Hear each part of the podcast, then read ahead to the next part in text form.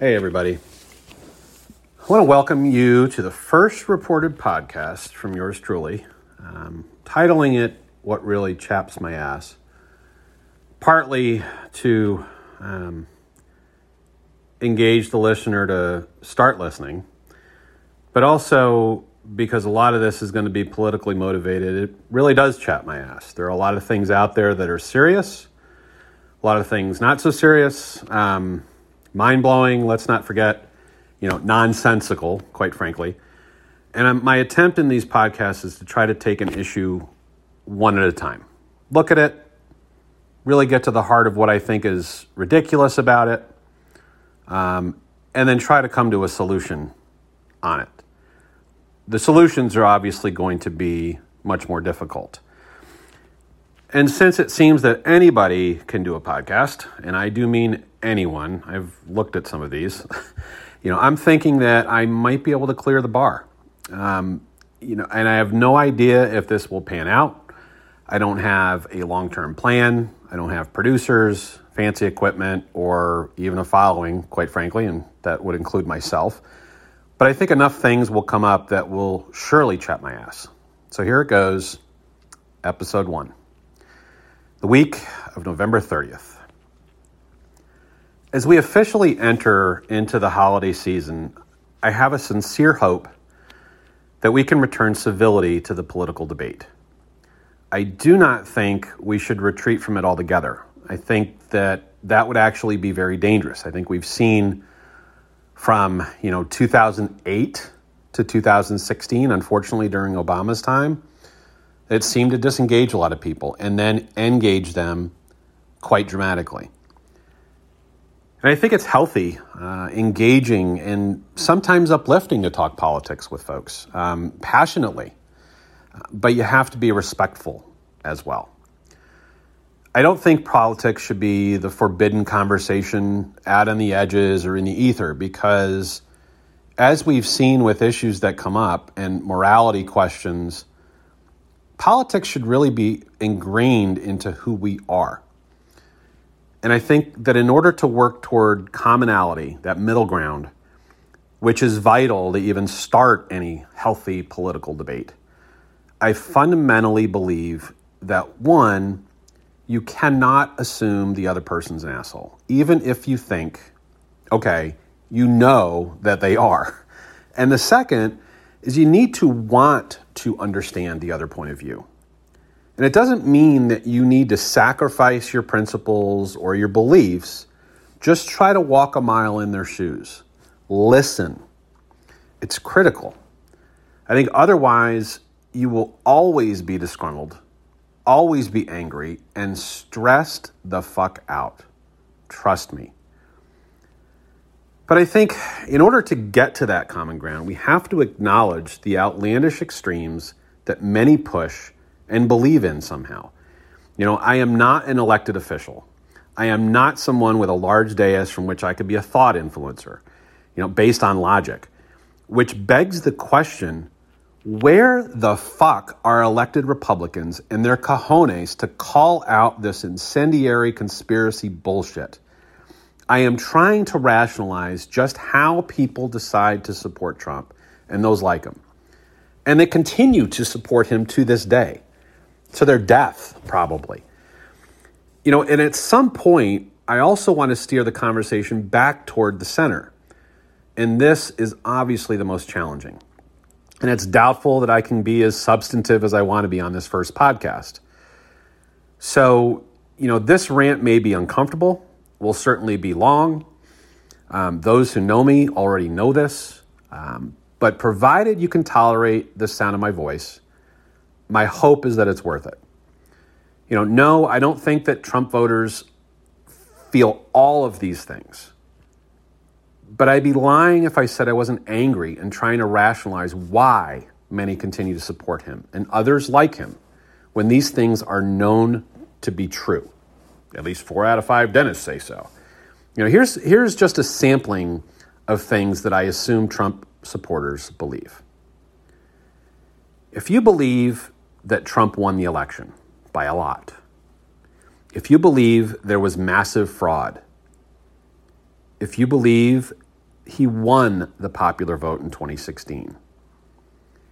If you believe that it is up to Biden to prove that votes for him were not illegally cast, if you believe that the 2000 election argument applies to 2020 for the purposes of Trump conceding or not, if you believe that Rudy hasn't fallen really, really hard since being America's mayor, if you believe that the media calling this election is any different than what they've done in prior elections, and if you believe that it is not entirely seditious, treasonous, traitorous, and poisonous to intentionally and falsely raise suspicion and question the legitimacy of Biden's election by spewing crime of the century level accusations in public announcements, Twitter, and all that, only to significantly tamp down the rhetoric when asked to prevent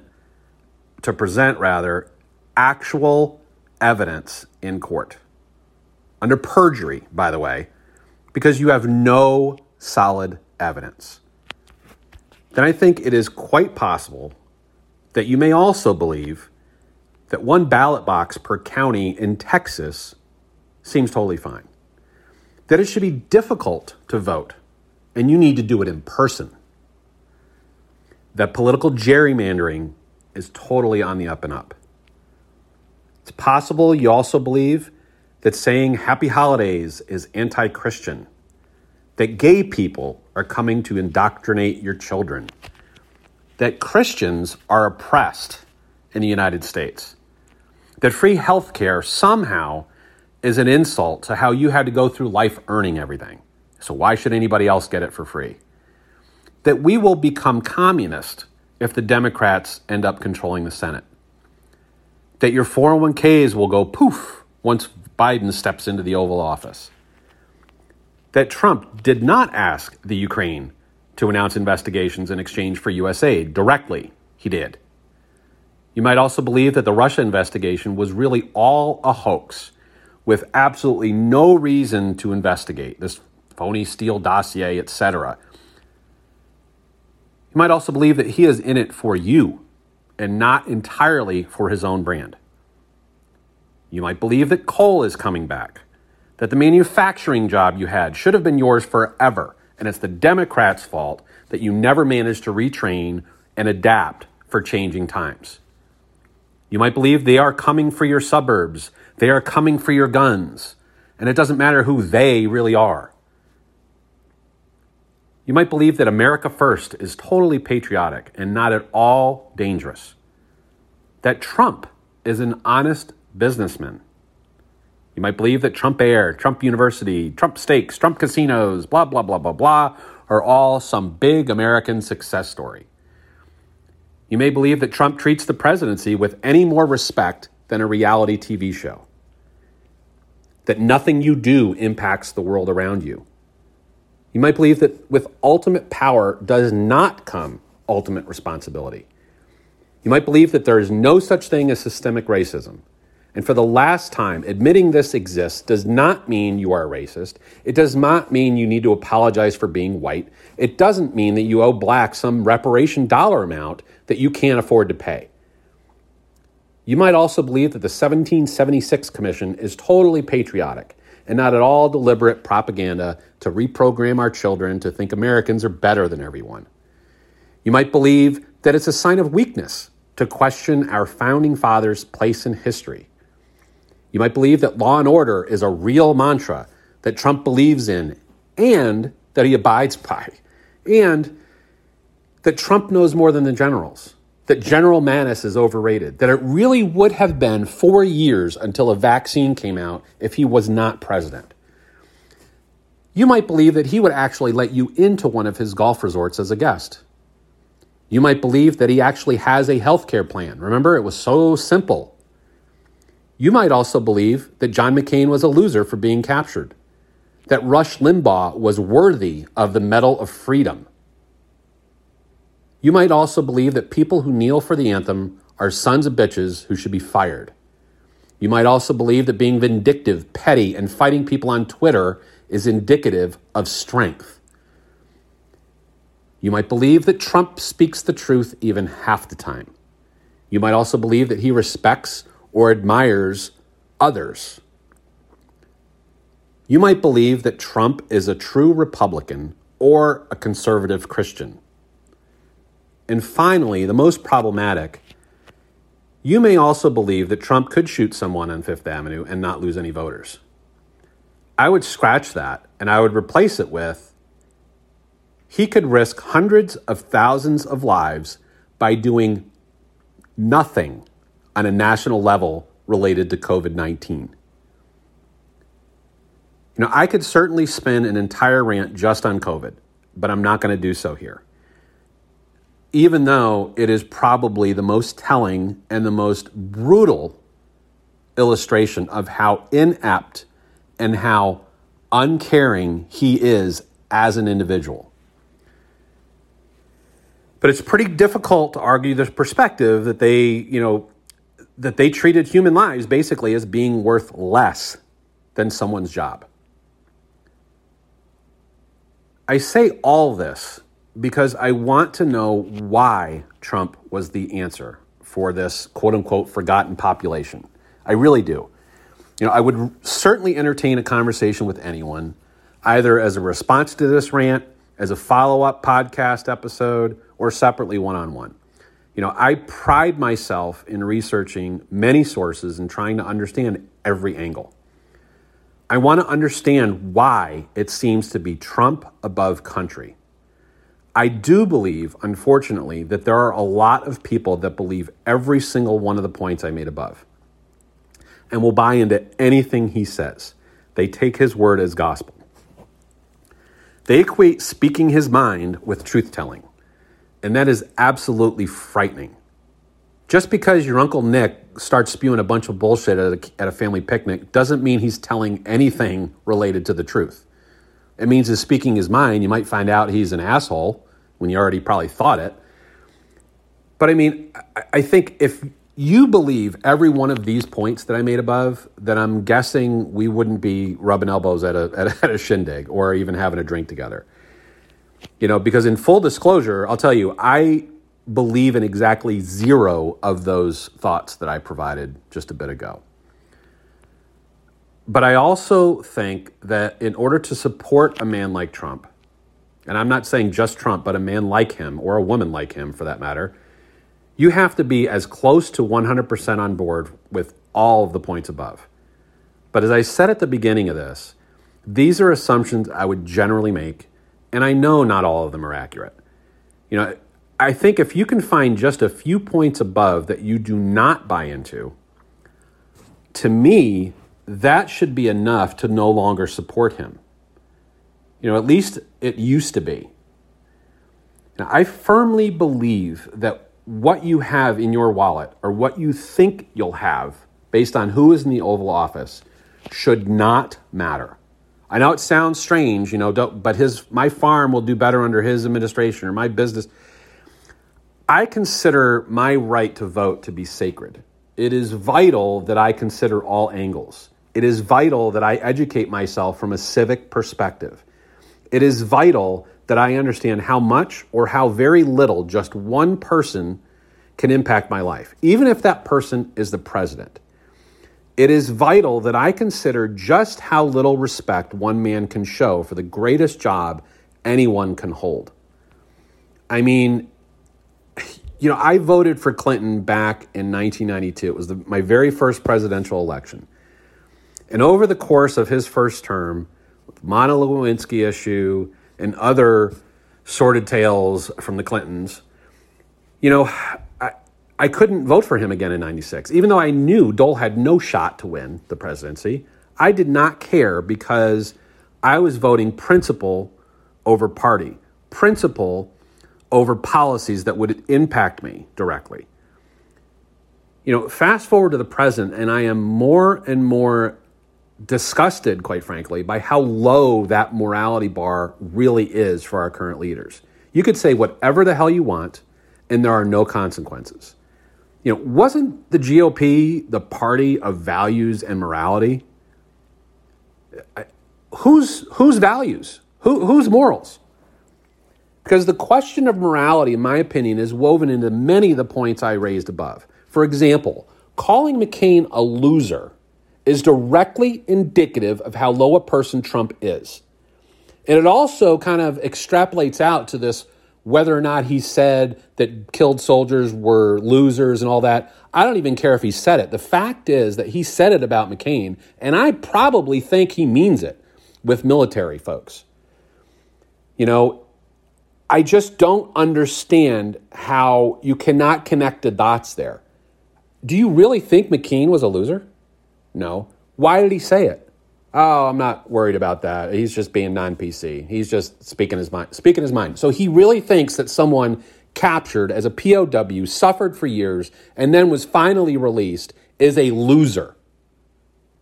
My God, that that should matter. Facing that truth doesn't mean that folks have to surrender to the radical left and the media. It means they're speaking for themselves and not allowing Trump and Trumpism to speak for them it seems like all he has to do is put little words in there, and all of a sudden, it's this subliminal messaging that triggers you to balk like a chicken. I mean, you know, elitist, Hollywood, academia, media, and all of a sudden the base is totally stoked. What, what, what, what'd they say? What'd they say? I don't believe them. Look, the media is not the enemy. They never were. I want that to stop. Largely, they report facts. And just because the overwhelming majority of news stories are anti Trump doesn't mean they aren't true. It's not the deep state. The man lies constantly and lives in an alternate reality, so it should not be a shocker that most are critical of him. I mean, defending him just for the sake of not believing what the fake news says, oftentimes not even hearing what the news is actually saying, I think it's weak and kind of states, I don't care what they say, I'll, I'll, I'll still support them. And all that pretty much strips away your ability to think for yourself. And that's a damn shame. I mean, do you really believe that Trump is of high enough character and a decent enough person to deserve your support? Or do character and decency no longer matter? You know, as I've said before several times in posts I've written, like on Facebook, I believe that morality must weigh more than wealth, period. Because wealth really doesn't give us any better chance at salvation, or whatever you may believe in, if we sacrifice our principles and what we know to be true. We have to have reached a tipping point on bullshit by now, right? I mean, is it, it is insane how much truth bending is just okay for many. At what point what line does he have to cross before you say, fuck this? Don't get me wrong. Politics are filled with lies for sure. And for years, these lies run the edges. They're creative spin. They, you know, bent just a little bit in an effort to convince you that one side is right over the other. But I really believe that Trump and Trumpism have perverted the very definitions of patriotism heroism, bravery, strength, honesty, truth, facts, alternative facts, and, and really what it means to be an American. You know, aren't you a patriot? You know, don't you want to keep crime off the streets? Do you want to let the socialists take over? You know, you, you want to have people lose their jobs for your Green New Deal. You want to remove our history. Leave those statues alone, God damn it. You hate the police. I mean, so many of these types of comments are using the worst case scenarios as examples, at ultra left or ultra right, and they have to stop. We need to adamantly call out all bullshit as soon as it's out there. We have to return to civil political debate, have disagreements, but not shouting matches or shaming in public forums. You know, otherwise, I really feel that our nation is doomed. I, I continue to have that faith that this is not who we are, that we're a nation that is probably, I don't know, 60, 70, 75% in the middle somewhere, and the rest is on the periphery. I mean, after all, you know, nature abhors a vacuum, and the loudest voice fills it and sets the tone. And we end up getting nowhere and told that we have to hate each other because we didn't speak louder and more frequently than some of these conspiracy theory f- folks. You know, so back to that return to center mentality. As I, as I said, not to get engaged in shouting matches, it's me shouting at myself here. You know, that, that really is the tough part. It starts, I think, like I said, with not assuming the other side's evil. You know, not allowing the worst feelings we have to come out right away. Safeguard your principles, but bend your ear a little bit. You know, take an issue like gun control. You know, a large majority of people support the right to gun ownership. You know, so if we start there, just there, instead of either you want to take all my guns or the other side, you're okay with people just walking into a school and shooting it up, then actual productive debate could ensue. You know, it's part of what watching government function or dysfunction or not function at all so incredibly frustrating. You know, so to wrap all this up, it's not a with a bow, that's for darn sure. Um, you know, we should start to, with two people on opposite sides of the issue, agreeing to understand the viewpoints of the other. That's all it takes. Just listen. Try to understand where they're coming from. It's a stupid analogy, but you know, the negotiations, quote unquote, at the end of Spies Like Us, which for me is a great 80s film, you know, it's exactly the point. You know, two groups of people that didn't want nuclear weapons anymore, and they went in a room and they drank and they knocked that shit out and made it happen. Sometimes it really can be that simple. So please, let's return to civility. Let's return to a common ground that so many of us share. Let's end the bullshit that keeps getting spewed day in and day out. That's all I got for this week. Thanks a lot.